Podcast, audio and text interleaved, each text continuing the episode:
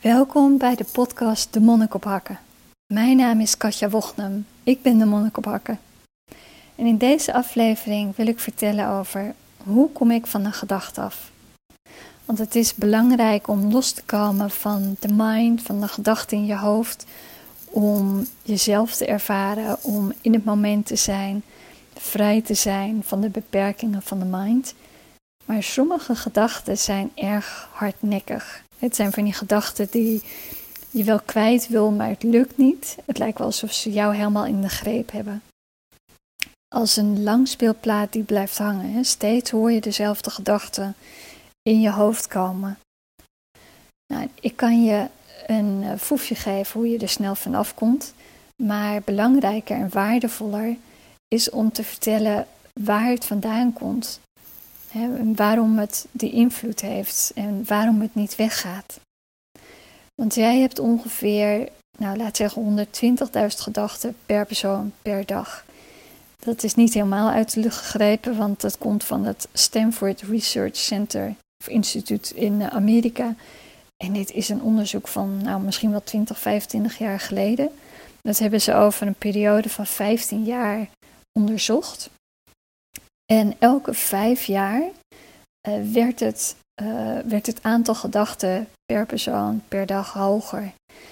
Dus ik ga nu uit van 120.000, maar ik denk persoonlijk dat het er veel meer zijn, omdat we echt in een informatietijdperk zitten waarin social media hot is en we heel veel informatie tot ons krijgen, die dus ook heel veel gedachten genereren. Maar goed, 120.000 gedachten per dag. Daar ben jij niet allemaal bewust van. dat, dan kan je ook niet eens functioneren. Jij bent wel bewust van degene die jou raken. Die hebben invloed op jou of die voelen eigen. En de reden daarvoor is omdat die komen van een patroon. En een patroon is iets wat je vroeger in je jeugd als waar hebt aangenomen. Je hebt iets geleerd via conditionering, ehm, of je hebt iets met een emotionele impact aangenomen. En dat zijn positieve dingen en minder positieve. En we hebben bijvoorbeeld geconditioneerd geleerd dat we bij het zebrapad links, rechts, links moeten kijken voordat we oversteken. Dat is een manier van ons om te overleven. Ehm, we hebben geleerd hoe we auto moeten rijden, zodat we nu niet meer in het boekje hoeven te kijken. We doen het op de automaat. Maar we hebben ook dingen geleerd. Ehm, bijvoorbeeld het gevoel van ik ben niet goed genoeg. Toen ik eh, vroeger in het fotoalbum thuis keek, toen zag ik allemaal foto's van mijn oudere zus. En niet van mij, of heel weinig. En met het bewustzijn van een kind, uh, nou, hoe oud was ik? Misschien een jaar of zes, zeven. Nam ik aan, ik ben niet lief genoeg of ik ben niet goed genoeg. En dat komt dan emotioneel heel erg binnen. En wat er dan gebeurt is, want dan is het nog niet een patroon, maar dan is het een aanname. Een patroon is iets wat continu um, bevestigd wordt. En zo links, rechts, links kijken en autorijden, dat wordt continu bevestigd als je het leert. Dan gaat het op de automaat. En zo'n patroon van ik ben niet goed genoeg of ik ben niet lief genoeg, wordt bevestigd omdat je vanaf het moment dat je het aanneemt, zet je als ware een gekleurde bril op. En door die bril kijk je naar het leven en interpreteer je situaties die je ziet vanuit jouw aanname, vanuit jouw ik ben niet goed genoeg. En dan krijg je tegelijkertijd die bevestiging. Dus die interpretatie en die bevestiging doe je eigenlijk zelf. De situatie is zoals die is, maar jij kijkt er op een bepaalde manier naar vanuit jouw patroon en gaat, zie je wel, daar is het weer. En de mind doet dat omdat de mind jou helpt te overleven. En dus voelt het heel fijn. Het voelt fijn om bevestiging van je eigen aannames en waardes te zien. Nou, klinkt het misschien raar, maar die gedachten die dus zo hardnekkig zijn, die je nu in je leven ervaart, die komen van zo'n patroon. En dan denk je misschien, nou, dat lijkt me niet, want het heeft er niks mee te maken. Maar toch, ik heb dat zelf ook ervaren dat ik zei van nou, maar dit is zo'n rare gedachte, zo onzin. Dat kan nooit van een patroon komen. Maar één patroon kan meerdere aftakkingen hebben naar verschillende uh, gedachten of verschillende handelingen, verschillende keuzes die je maakt. En dit gaat allemaal onbewust. Dus je kan meestal bij zo'n onzin gedachte die hardnekkig is, kan je niet altijd herleiden wat het patroon is. Dus die hardnekkige gedachten hebben met een patroon te maken. Die patronen komen van vroeger, die heb je als waar aangenomen. Die gaan net als dat je uh, het zebrapad oversteekt of een uh, auto rijdt, die gaan op de automaat. En die worden zo eigen dat je niet eens meer doorhebt dat het jou beïnvloedt. Heel veel van, van de dingen die we doen, doen we ook onbewust. Het is makkelijker, want als we overal continu uh, bij stil moeten staan, dan nou ja, zouden we ook niet verder kunnen. Alleen de ballast van dingen die je aanneemt, die niet ondersteunend zijn, zoals ik ben niet goed genoeg, die gaat wel steeds zwaarder wegen. En bij autorijden dan voelt het niet als een ballast. Je doet het, je laat het los. Maar de, meer de emotionele aannames, die blijven aan je hangen, die wegen zwaar.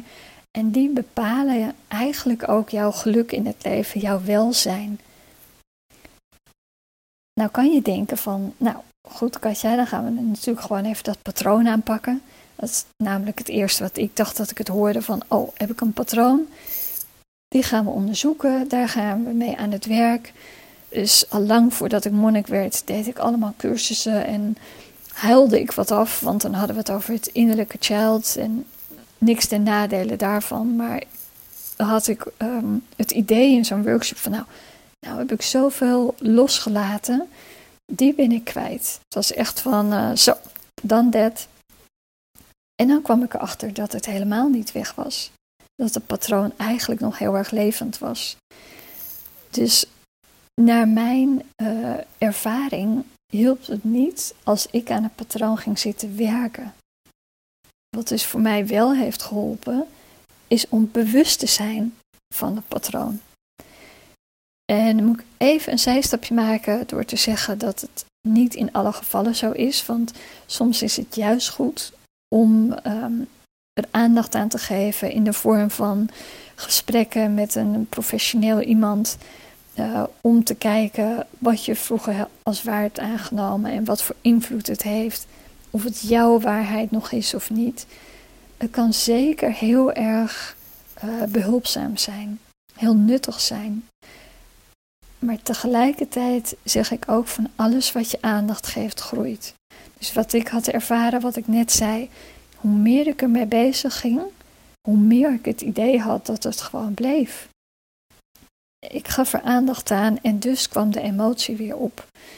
En het was niet verdwenen. Dus als je, wat nou als je er geen aandacht aan geeft? Wat nou als je er gewoon um, je aandacht geeft aan het bewustzijn, aan in het moment zijn, in plaats van luisteren naar die gedachten? Want die gedachte komt dus van een patroon. En als jij daar een oordeel over hebt en je wilt dat die hardnekkige gedachten weggaan, dan geef je er aandacht aan. Maar niet aan, je geeft niet aandacht aan dat wat je aandacht wil geven. Je moet even denken aan uh, vroeger, want wij hadden vroeger een hond thuis en die plaste tegen de bank aan. En dat vertelde ik dan tegen de dierenarts. En de dierenarts zei, ja, dat doet hij om aandacht. Toen zei ik, ja, aandacht? Ik word dan boos. Zei ja, maar negatieve aandacht is ook aandacht. En dat is precies wat we doen met zo'n hardnekkige gedachte. Met gedachten in het algemeen. Als jij wil dat ze weggaan en je hebt daar een oordeel over dat ze er zijn en wat de inhoud ervan is, dan geef je er aandacht aan. En dan blijft het dus leven. Jij hebt de kracht en de power, ja, dat is hetzelfde. je hebt de kracht en de macht om je aandacht te verplaatsen naar het moment, in plaats van je gedachten. En dat is iets misschien wat je een beetje moet leren, waar je een beetje aan moet wennen om te doen. Ehm, zeker als het zo hardnekkig is. Maar stel nou voor dat je zo'n hardnekkige gedachte hebt en het gaat niet om een kwijt te raken. Probeer dan eens om naar die gedachte te kijken. Met een innerlijke blik kijk je naar de gedachte en geef je hem als het ware ruimte. En dan ga je er niet een verhaal mee aan.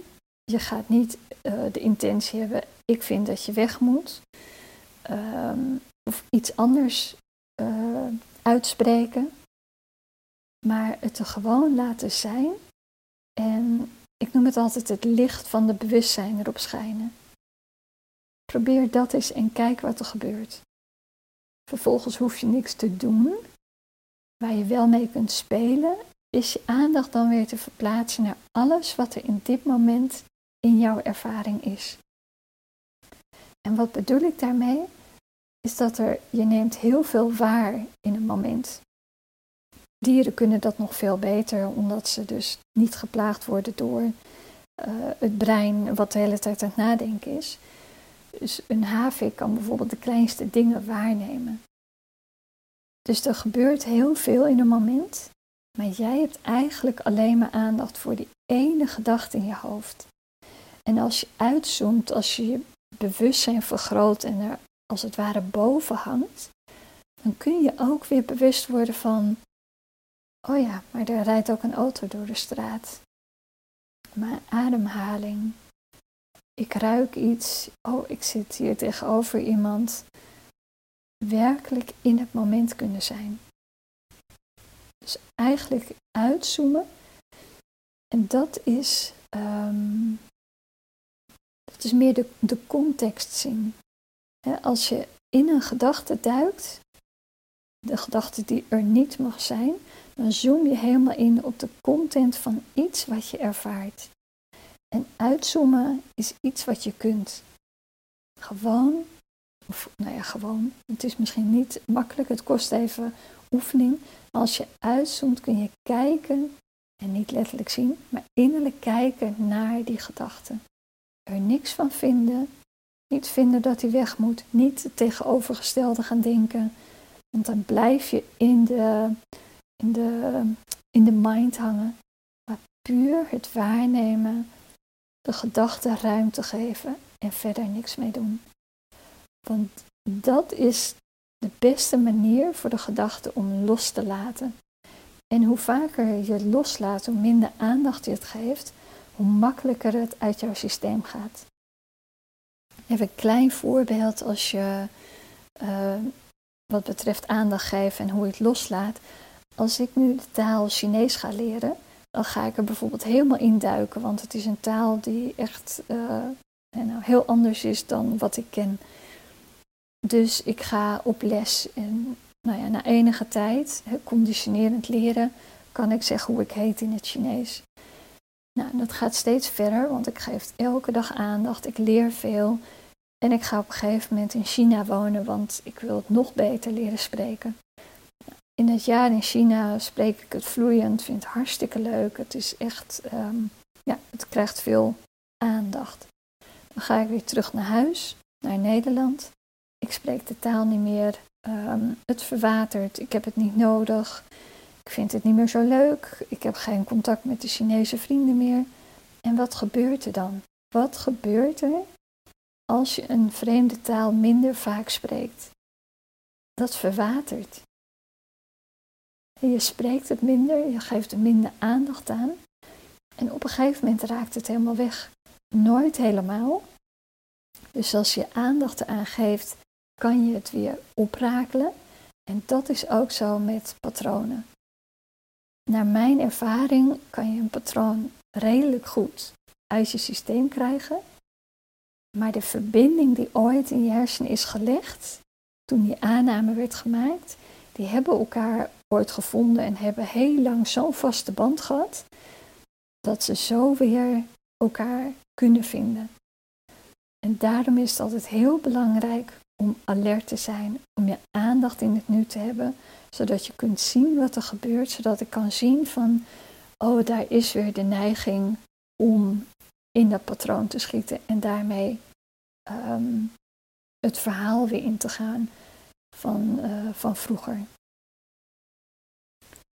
Dus alert zijn, je aandacht eraan geven, maar zonder het verhaal. Dus eigenlijk het licht van bewustzijn erop schijnen en laat het er zijn. En breng je aandacht dan weer naar alles wat je ervaart in dit moment. Alles wat je gewaar wordt. Niet ergens meer aandacht geven aan het andere. Ik wens je heel veel plezier hiermee. Ik hoop dat het je inzicht heeft gegeven en inspiratie. Als je vragen hebt, laat me weten.